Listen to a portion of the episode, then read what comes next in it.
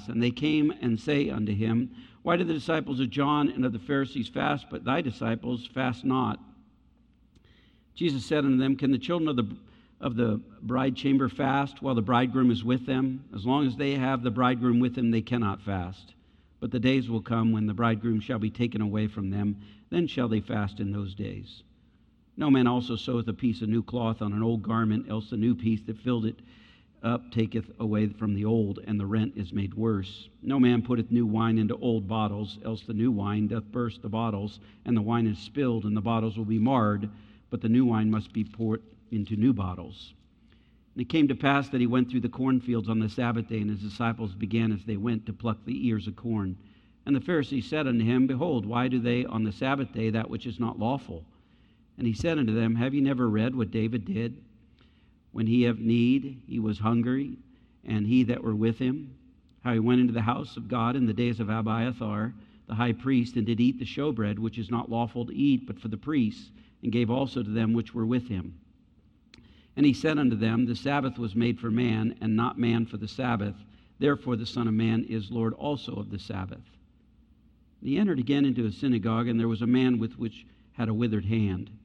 And they watched him, whether he would heal him on the Sabbath day, that they might accuse him.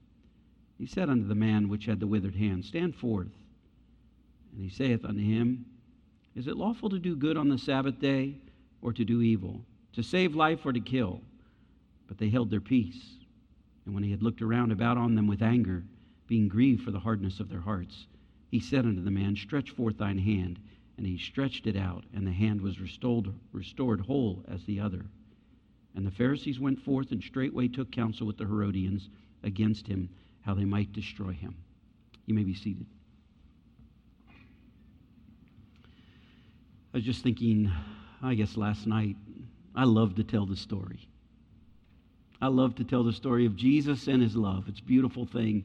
I love when people sing the story of Jesus, but I love to tell the story. And I think I have one of the greatest callings in life is to tell the story of Jesus to you. I like to tell it to those who know it best. Somebody should write a song about that. Seem hungering and thirsting to hear it like the rest. And then in scenes of glory, we'll sing a new, new song, but it'll be the old, old story that I have loved so long. That's just beautiful. All right. I don't know. My mind was on that. I love that. I love to think about that. Uh, don't forget our men's dinner, our men's fellowship dinner. That's going to be this Friday night. It was already mentioned on the video, 6:30. We got Kurt Skelly coming down from Virginia. He's going to do a wonderful job. He's a great preacher. I don't know if you've ever heard him, but he'll be here that night and sharing from the Word of God. But it'll be a wonderful dinner. Just no fanfare, no no woman's touch. It'll just be men hanging out with tables and food and that'll be basically it. But uh, it'll be a wonderful time. We'll meet in here. We had a great time last year, and it was a good time to gather. So make plans for that this Friday. I've entitled this message Exposing the Darkness. Exposing the Darkness. because what Mark is now going to do in this section of Scripture, he is going to now alert us to the gathering storm. The gathering storm for the ministry of Jesus, which is ultimately going to take him to a cross. And so you see these conflicts that he has with these Pharisees and scribes, the religious leaders of the day. Now, most of us might shy away from conflict, but one thing you'll notice about Jesus here is he doesn't shy away from any of it. Instead of avoiding the conflict, he provokes the conflict. Watch, I'll heal on the Sabbath. What are you going to do about that? Watch, I'll let my uh, disciples eat on the Sabbath. What are you going to say about it? He provoked them. He provoked the religious leaders of the day. He uh, provoked the social customs and all that was going on in society in that day. He provoked people. That tells us something, okay? Because Paul himself said we ought to expose the works of darkness. We don't sit around and just say, oh, it's terrible what's going on today. We're supposed to expose the works of darkness. We're supposed to bring out the evil that's there. And that, that's one thing that Paul says is that there are shameful works of darkness We should have no part in the unfruitful works of darkness, but we ought to expose the works of darkness. And that's exactly what Jesus did. So that, that kind of catches my attention as I get into this, because um, what they're going to do with Jesus now is as they've seen him heal this man and said he forgave sins, now, what uh, the Pharisees and the scribes are going to do, they're sent from headquarters up from Jerusalem, and they're going to spy out every chance they get. They're going to stake them out like they're policemen or something, like spies, and they're going to stake out. They're going to, they're going to hide in the bushes every chance they get, and they're going to watch Jesus. And everywhere he goes, they're going to keep their eye on him. And so they're staking him out, and then, then when they get him just right in the moment, they're going to come out and say, Citizens arrest! Citizens arrest!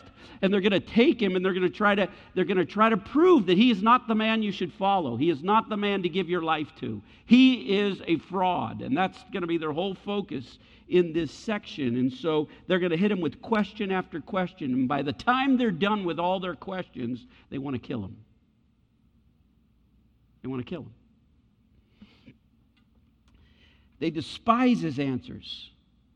Okay?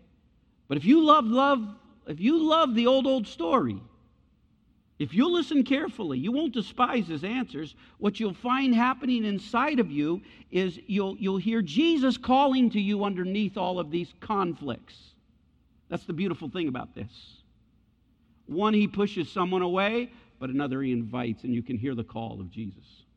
Okay? That's how I want you to understand this passage of Scripture as you join the journey with him into a new kind of life. So I've outlined that there are four new things Jesus calls us to in order to join him on the journey. Four new things. And I hope you can hear these underneath the words I'm saying. That the Spirit of God will speak to you. Number one, Jesus calls for a new kind of disciple. Jesus calls for a new kind of disciple. So he starts out this section back in chapter 2, verse 13. He goes out to the sea again. He always liked to go out to the sea when he called people. He likes to be at sea. We talked about that water before. We're not going to go into that.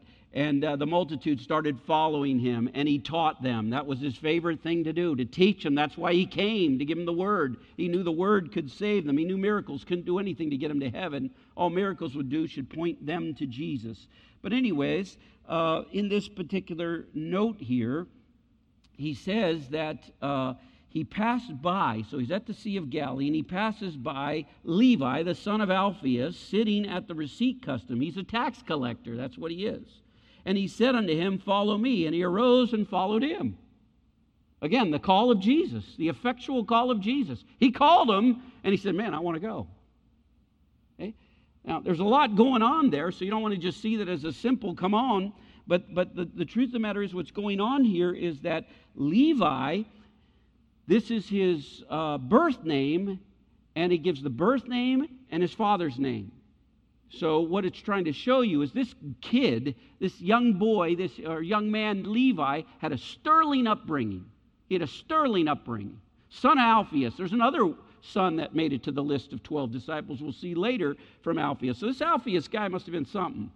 Raised some good kids. Except this one went bad. This one chose to be a, a tax collector.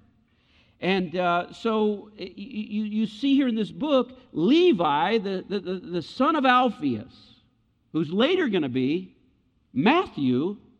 Everybody's going to call him Matthew later on, but right now he's called Levi. He wrote the book of Matthew. But he disgraced his family. He disgraced them. He's a tax collector. That'd be like being a drug dealer today. That's the closest thing I could think of, uh, except the fact that it's the highest paid position in the first century of Judaism and all of Israel. The highest paid position a person could make money at was a tax collector. That's unbelievable to think about. And yet, the fact is, everybody hated tax collectors for different reasons. One is you're helping our oppressors, Rome. You're taking our money and you're giving it to Rome. And not only that, but you're skimming off the top. So you got to get the money for Rome as a tax collector, but now you skim off your profit, whatever you want to charge them extra. And so this guy was a no good, despicable, disgraceful, unconscionable, evil scum. of all the people that walk the face of the earth. That's how everybody viewed this guy. He's despicable. He's disgraceful. It's unconscionable. He nauseates me when I see him. Because he's a tax collector. Heaven forbid you'd help a Gentile pagan take taxes from us. Our oppressors, we can't stand Rome. You know, they actually had a law in Israel at this time. It was legal to spit on a tax collector. It was legal to spit. You have to, have to actually have a law for that. It's okay to spit on a guy. But the truth is, nobody ever spit on a tax collector because the reason is he had two Roman soldiers guarding him the whole time wherever he went. So even though you loved the law, you never did it. You never spit on him because it would be uh, trouble for you. But that was the way it was in those days. It's, it's unbelievable to think about this. They considered him a traitor. He was exceedingly wealthy, he lived a sordid life. He stationed his little tax shanty at the Sea of Galilee because that's where the most money was to be made, because it was an international fishing trade area. I've told you this already, but that's where he'd hang out, so they had to go through the major routes from Capernaum up into the other nations of the world where this was an international trade, and he got the greatest tax off these fish. So that's where he hung out most of the time, is there. He extorted his own people, he overcharged them for taxes. Rome needed somebody who could look their mother in the eye and lie to her without blinking. And that's what he's willing to do. I could steal my mother's last dime if I had to. That's who we want. You're hired. You'll steal your mother's money, you'll get enough for us. So, in order to be a tax collector in that day, you had to sell your soul to the devil.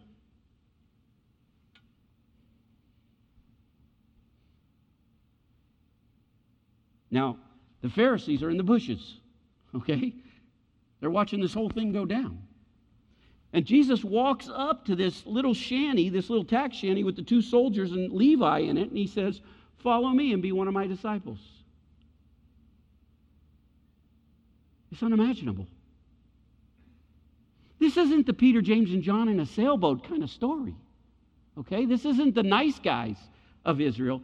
This is the most despicable guy in Israel. Jesus walks up to this low life scum and says, You're not too dark to receive my forgiveness. You're not too far gone to receive my grace.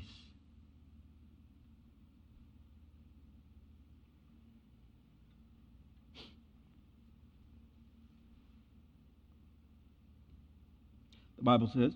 Levi gets up and he follows him. That's what he wanted in his heart all along. I'm just sick of my life.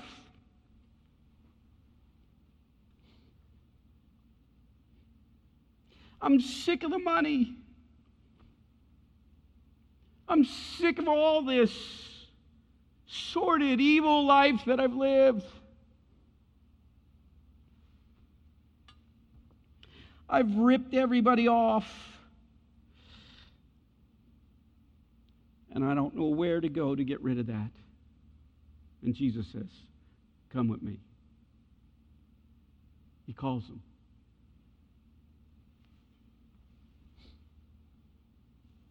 Levi says, I'm going with you. I've heard about you. I've heard your teaching. I've seen your miracles. I've seen the people following you. You got something I want. So he follows him. Then Levi says to Jesus, Man, listen, Jesus, I'm throwing a party tonight. All my buddies are going to be there. Would you come and be my honored guest? It says that Jesus sat at the table with him. The word sat there is the word to recline. So he's the big honcho. This is no this is no little party just coming over for dinner. This is a huge party, just like the Lord's Supper, where they reclined at the table. This is like the sinner's party okay? And they recline. Jesus, you come and be my, will you come and be my honored guest? I want you to see all my buddies and all my friends, because, because man, if you can change my life, I need to get you around my friends. Anybody who loves Jesus wants their friends to get around Jesus. And so he says, I'll go. So he, he's eating with sinners and tax collectors, the low life of the town, the low life of the community, the low life of Israel. And there comes those Pharisees. Citizens arrest, citizens arrest. And instead of going to Jesus, see, they can't go in the house because those people are so lowly, those people are so much scum, they won't even go in the house. But the Pharisees jump out and they just kind of go to the edge of the house. Let's not get too close, okay? Why? Because we're the Pharisees. You know what Pharisees means? We're the separated ones. We're the separated ones. We separate from all the customs. We separate from all the cultural people. We separate ourselves from everybody. That's what it means, a separated one. And so their definition, you got to get this so you understand it. When they when they say he eats with when they say the disciples he eats with tax and sinner, tax collectors and sinners, he's not talking about the fact that he should be eating with sinners. He's saying they're saying what the definition of a sinner is. Okay? The definition of a sinner to them is anybody who separates themselves from sinners. Salvation comes by separating yourself from him and him and her and her and getting so holy in your own life that you're not around anything evil or wrong or wicked. We don't hang out with those loose and immoral people. Jesus' attitude is I'm going to reach them. I'm going to reach them. I go where they're at. Where are they? They're at a party. I mean, and the Pharisees are fit to be tied.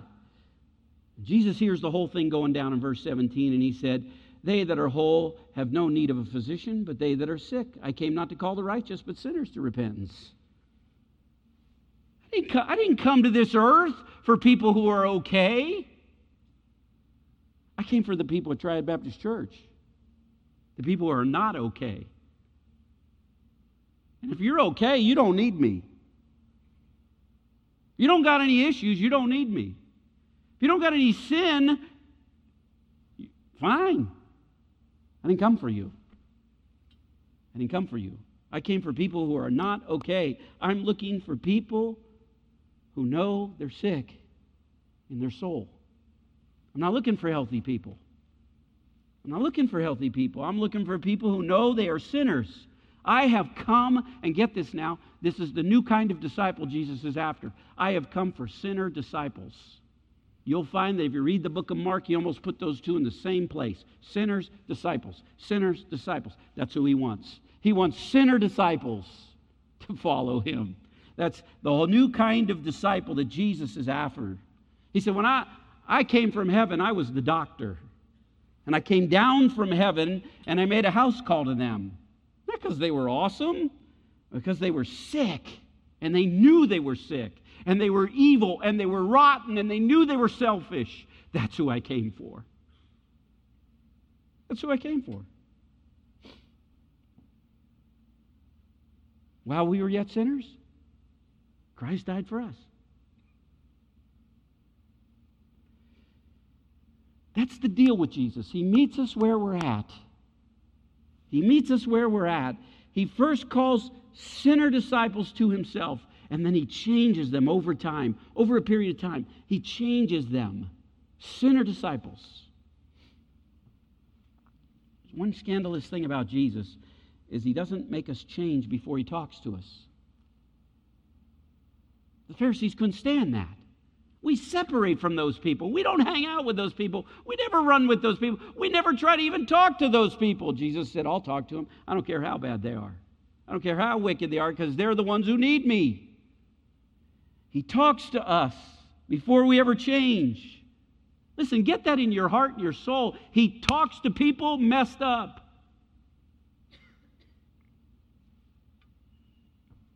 Because if you feel you are messed up here today and you know you are sick, I'm so happy you're here.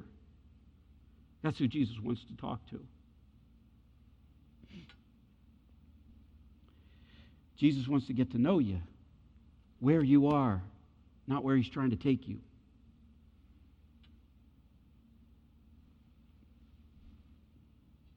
That's why Matthew, Levi could go on to write which is his, one of his phrases he loves in the book of Matthew, is nothing is impossible for God. He said it about Mary, he said it about himself. He knew, man, if you can reach me, Jesus, I got, I got this deep belief in me, nothing is impossible for you. And that's basically what he's trying to tell us. If God can reach me, he can reach anybody. But you got to pull off your masquerades. You got to quit putting on a show. You got to pull off your masks. And you got to run to God and you got to say, I need you. I am desperate. I am a sinner. I know I'm selfish. I know I think of myself. I know I'm conceited. I know I got issues. I am messed up. Jesus says, Come on. Now, if you're healthy and you got a good mask on and you're playing the masquerade game, Jesus says, You don't want to follow me. You need to follow somebody where you can just kind of fit in with them. Go with the Pharisees. That's, that's really what's going on here. So that's, that's the new kind of disciple. Number two, Jesus calls for a new way of life. A new way of life. Verse 18, and the disciples of John and the Pharisees used to fast, and they came and said to him, Why do the disciples of John and the Pharisees fast, but thy disciples fast not? Okay? Here's citizen arrest number three. The first one was your sins are forgiven. The second one was why eating with tax collectors and sinners. And now the third one is why aren't you fasting? And why aren't your disciples fasting? John the Baptist's disciples fast. We fast. Now, John the disciples fasted because they were fasting for the coming of the Messiah. That's why they fasted. But the Pharisees went beyond that in the oral traditions. And in the oral traditions, they said, if you really, really love God, this is what the rabbis wrote. This never came from the Bible. But if you really love God, you'd fast at least twice a week. So the Pharisees said, disciples of John fast, but they fasted according to the fact they were looking for the Messiah. But we fast every Monday and every Thursday. Every Monday and Thursday, we go around and we look like we are starving. You're so sullen and grumpy, you haven't eaten anything, and you just look so godly.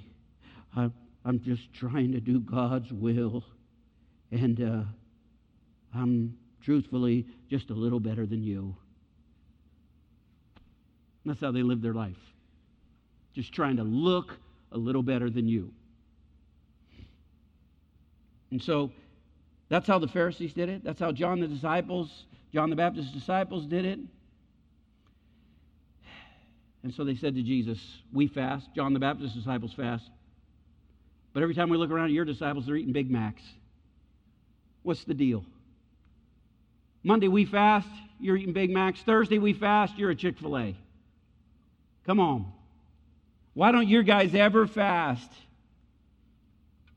See, they were adding to the law of God, the Old Testament law. They were adding their traditions and their oral laws passed on by the rabbis.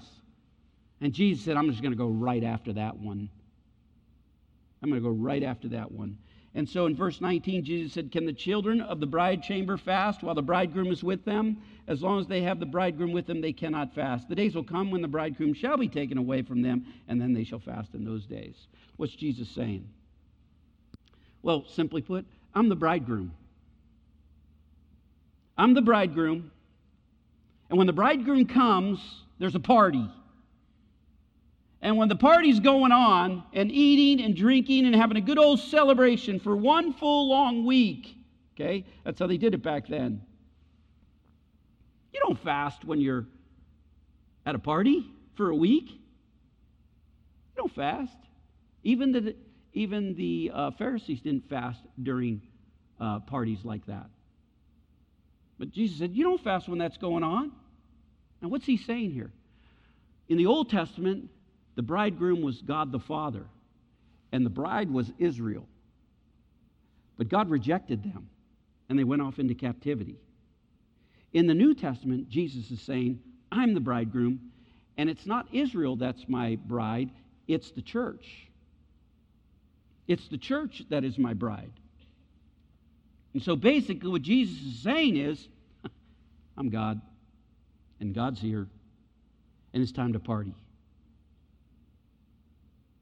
time to party. Because I am here.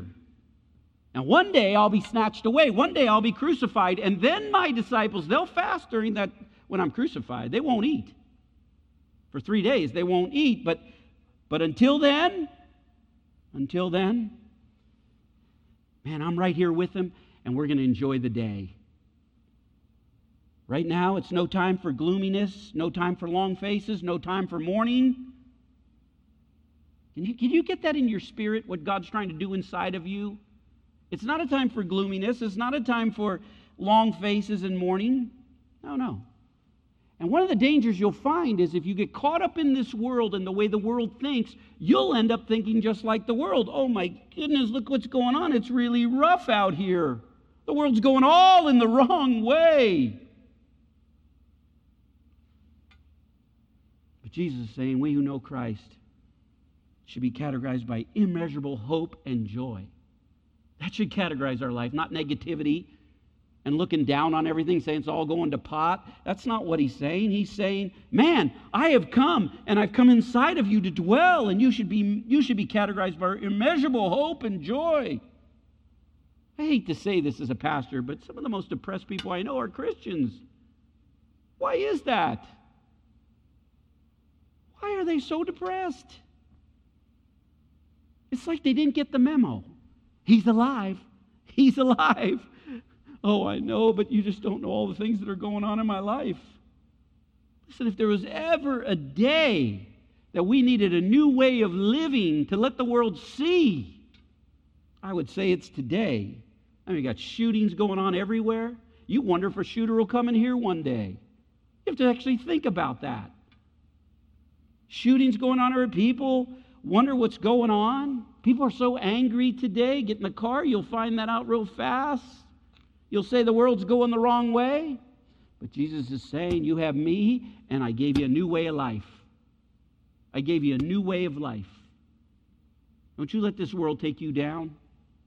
Don't you let it take you down. I'm the bridegroom, and I'm right inside of you. I know what's going on. Do people notice that in you? Do they notice Christ is in you? And so then he tells two stories. He tells about mixing the old cloth with the new cloth in verse 21. And then in verse 22, he says, You can't put new wine into old wineskins. Now, why is that? Because if you take wine and you pour it in a wineskin, there's gases that are created with that leather and with that wine. And those gases then cause the wineskin to expand. And once it expands, that's as far as it can go. But if you drink that wine up and then you come and you put new wine into that old wineskin, it can't handle those gases and it expands to a point where it tears and it lets all the wine out and it's gone. So, what does that mean then? If you put the new wine in the old wineskin, it can't expand and it's lost. What Jesus is saying to him is your traditions and your oral laws and all the rules you've come up with you got to get rid of those. You got to get rid of those. A new king is here, and a new life is expected in this new king. And the rules of the new king are completely different than your oral laws and your traditions. In other words, if I'm inside of you, there's a newness in you, like a new wine, and you're going to expand to me. You're going to grow to me. And you're going to have a new way, a new life because the Holy Spirit is going to be inside of you. And if you, as a Christian, try to keep your old ways, it won't work. You're going to burst your own life. That's the idea. You're going to lose the precious work of the Holy Spirit in your life because you're trying to kind of find some old way that Christ has never really put his blessing on. All your rules and all your traditions and all your laws, that's not going to work with me. I got some new laws for you. I got some new laws. All right, let's go on. Number three, Jesus calls for a new kind of master. A new kind of master. The next question is about the Sabbath. Okay, let's look at that. Verse 23. And it came to pass that he went through the cornfields on the Sabbath day, and his disciples began as they went to pluck the ears of corn. Citizens arrest, citizens arrest. And the Pharisees said unto Behold, why do they on the Sabbath day do that which is not lawful? They're eating, they're picking those things and working and eating those things on the Sabbath. Jesus said, Have you never read? That's a slam. They memorized the whole Bible of the Old Testament. First five books, they had it memorized. Jesus said, Have you never read? He's insulting them. He's basically, I mean, it's just amazing to me. He's going right at them. And they say, Wait a minute. The rules say, the rules say, the traditions of oral law say, and by the way, the traditions of oral law were hundreds of them. I went back and read a few this week. Let me just mention a few to you so you understand this, okay? The Old, Testament traditional oral laws passed down by the rabbis say that if you have a Sabbath day journey, you're okay. But if you go one step over Sabbath day journey, you have broke the Old Testament Sabbath law. So you could go 1,999 paces on the Sabbath day. If you went 2,000, you broke the law. 1999 is okay, okay? But not 2,000 steps. You take more than 1,999 paces, you're done. So Jesus is criticizing their oral laws. He's not criticizing the Old Testament law, but understand what he is doing with the Old Testament law. They had other laws like this. It was sinful to untie a knot. If you got a knot in something and you, you had to leave it go until the Sabbath was over in the evening. Another law was this you can work to save a life, but if they aren't going to die, you can't help them. Now, if they're going to die, you can save them. But if they're not going to die, you have to leave them alone. So if I pull my finger out of joint, technically, I cannot pull my finger back into joint until 6 o'clock at night on the Sabbath. Now, think about that for a minute, okay? If I knock my shoulder out of joint and say, hey, buddy, push me in, sorry, I can't help you. It's the law. So I got to sit there in pain till 6 at night because that's the law. That was an oral tradition. So they come up with hundreds of these rules like this. So people are going around worried all day on the Sabbath. Most of them didn't even want to go anywhere because they were worried they're going to break the law. That's the kind of pressure they were under. So think about that for a minute. You can help the guy if he's dying, but if he's not dying, you got to let him sit there in pain until the end of the Sabbath. If a building collapses on the Sabbath on top of people, you're allowed to go move the stones, and if they're dead, you can't touch them because they're dead. That'd be unclean. Now, if they're alive, okay, you can pull the stones off of them, but if they aren't going to die, you got to leave them there till the Sabbath's over at night. That's the craziest rule I've ever heard of in my life. So you got to let the guy lay there. You can clear the stones off of him, but you can't do anything else to help him.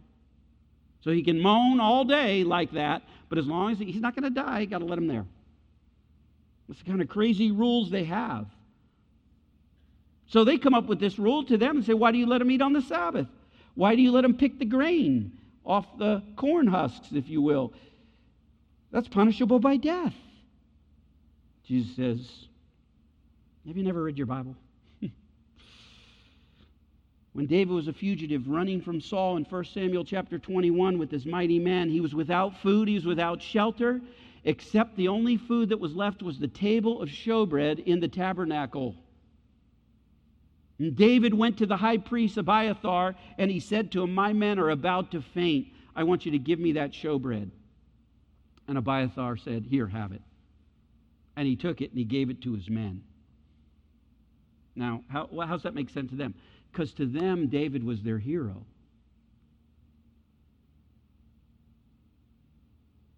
And so Jesus is looking at them, saying to them, Well, if your hero can do it, why can't I? If your hero can do it, why can't I do it? And then Jesus makes an amazing statement here. He says in verse 27 And he said to them, The Sabbath was made for man, and not man for the Sabbath. That's a beautiful line. In other words, what he's saying there is when God created the Sabbath, he didn't make Sabbath the all consuming of everything, and man was made for that. No, he made man, and then he gave him the Sabbath. He didn't make the Sabbath and then give man to the Sabbath. So, Jesus is saying, You guys forgot the whole purpose of the Sabbath. You're making the Sabbath God what you will and will not do. But Jesus is saying the reason God made the Sabbath was it was a gift. It was a gift to you. And you took the gift and you destroyed it. I made it for a gift. Why? To keep you from wearing yourself out. You needed one day a week to rest. Your animals needed a day. Your servants needed a day. The fields needed a day. One in seven you work, or six and seven you work, and then one you don't because God wanted you to have a break. He didn't want you to work on this day, He wanted you to take a break. Take it easy, man. Take it easy. But you turn the Sabbath into a laborious burden for people.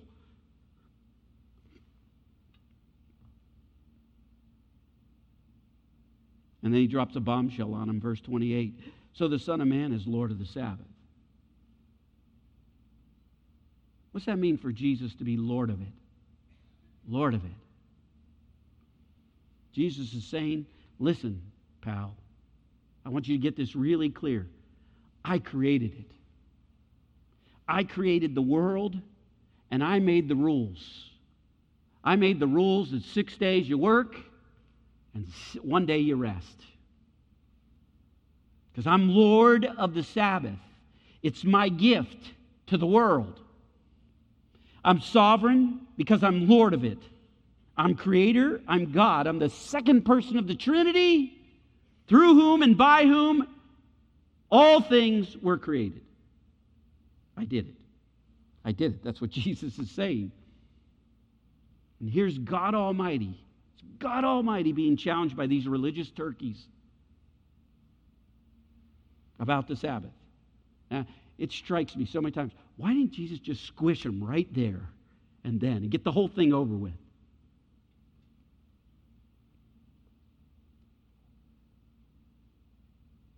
Jesus is looking at him saying, Who are you to tell me? Who are you to tell me?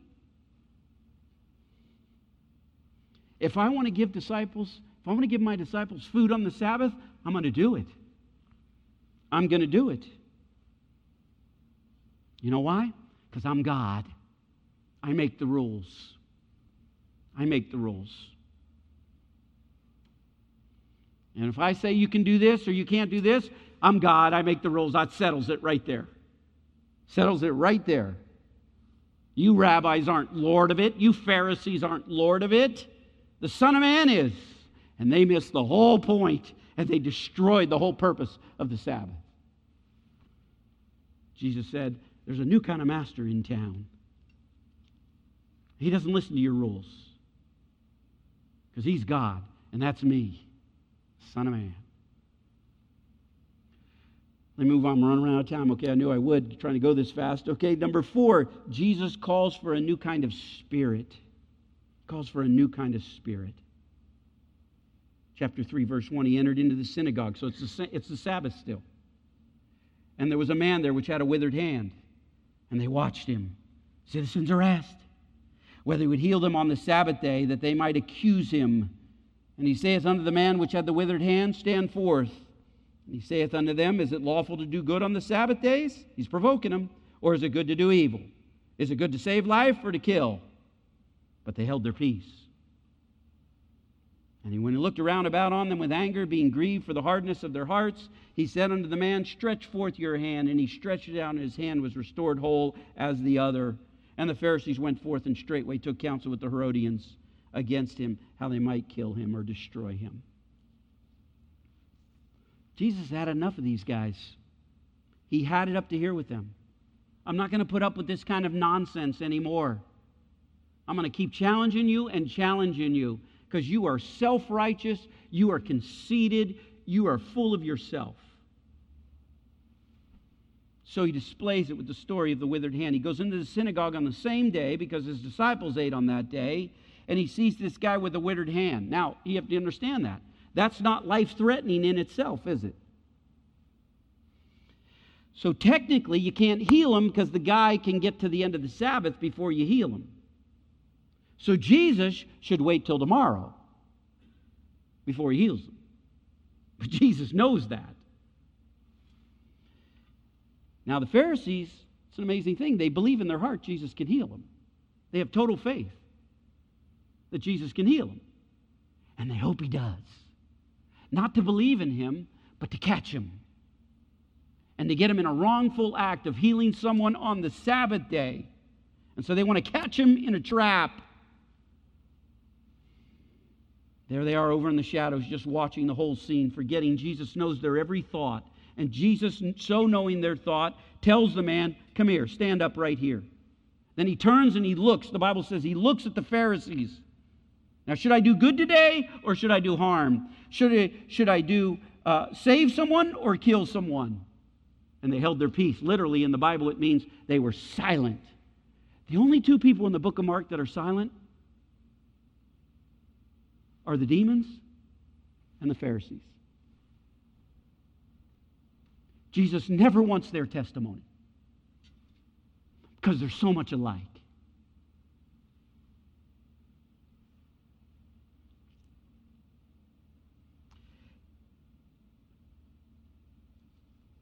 The guts for Jesus to do this. He knows they want to throw the book at him, but he still does it. And here's the deal the man didn't even ask for healing. Now, my gut is he probably had some level of faith because he had a withered hand. His hand withdrew like this. It was palsied, is the word. So it was, it was pulled in. And even though that hand was never healed, he kept going to the temple. He kept holding on to his faith, even with a withered hand. So it's some level of faith, but he didn't even ask for the healing. And the withered man is now being drawn into the controversy. He's being asked to risk his life too because he's going to get healed on the Sabbath.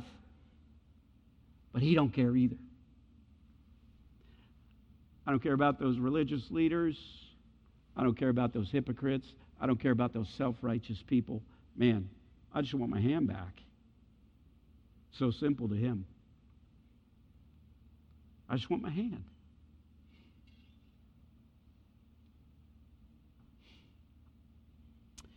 And so Jesus reaches out his hand and he heals him. And then the Bible says they conspire to kill him. They conspire to kill him. That's what they were waiting for. Oh, we're so glad he did it. We're ready to do it. Now we can kill him. Jesus was saying, What I'm doing is good. Isn't it? Isn't it good to heal somebody's hands on the Sabbath? I'm for life. Let me say it even stronger. Jesus is saying to him, I'm pro life.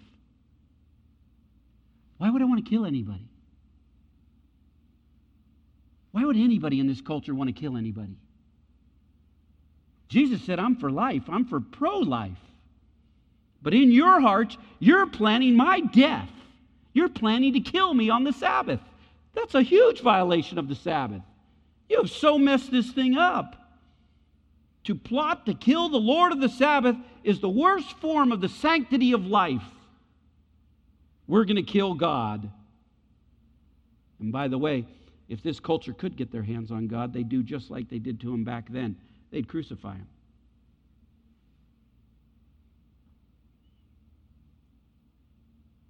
Now, I'm just about done, and I'm out of time, so I'm going to take just a few minutes just to do this. I don't want you to miss this. The Bible says in verse 5 when he looked around about at them with anger. See that word anger there? It doesn't mean he's perturbed. It doesn't mean a righteous anger. It means he's furious. He has had it with these guys. He is enraged. He is outraged by these leaders who, who care more about their rules and their traditions than they do about doing good for people. Listen, I hope that never catches you off guard in your life, that you can't care about doing good for people at the risk of your rules and your traditions. That's so important to understand about Jesus. He turns and looks at them with fire in his eyes. Yet, the Bible says he's grieved at their hardness. There's a pang in his spirit, if you will. Because the Bible warns us about grieving the Holy Spirit. But there is a point where his compassion and mercy ends, and anger will erupt on people. God will erupt his anger on people when he gets fed up with them.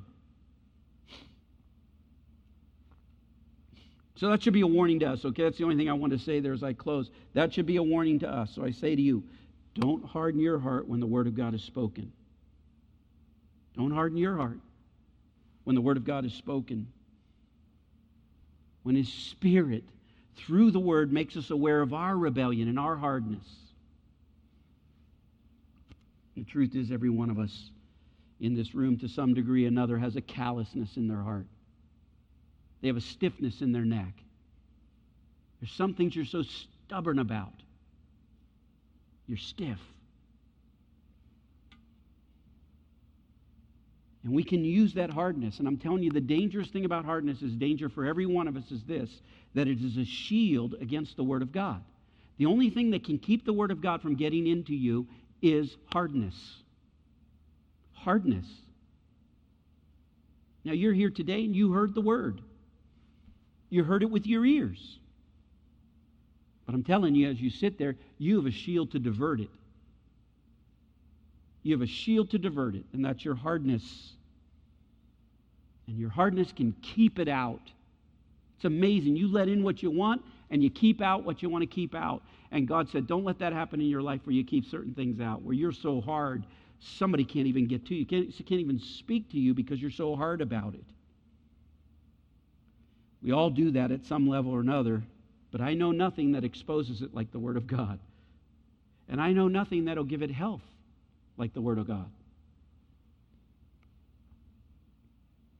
Because God is angry and grief stricken by hardness. So don't just look at the Pharisees, okay? It's time to look at yourself. It's time for you to get honest before God and say, God, I don't want you angry at me. God, I don't want to give you cause to be angry at me. I don't want you to grieve about me because they get hard over something. God, I don't want to be like that. You're my Lord. What do you want me to do? What do you want to hear from me? I'm, I'm, I'm open. That's what he wants. Let's pray.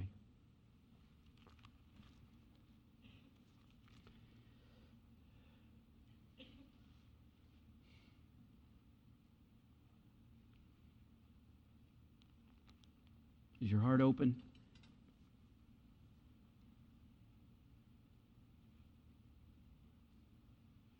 You sense the shield sometime? The shield to let anything in, let anyone speak to you? I don't want to hear it. Don't tell me.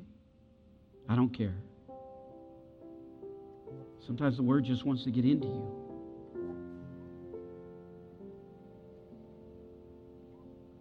It's a good time to look at yourself. We can stand all day here and talk about the Pharisees that are out there.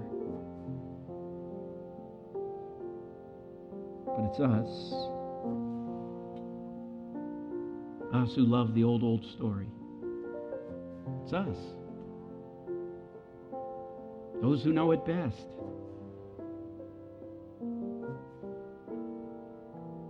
Which will be the theme in glory. The old, old story. Father, I pray you take this message and use it in the lives of our hearts. We've heard it. Now, what will we do with it? Thank you for reaching down to me, to many of us that were sick of our sin and sick of our life. And you came to us and said, Follow me. Thank you to everyone who responded to that in here. You may be here today and you've never responded to that. You never responded to the call of Jesus on your life to confess your sin,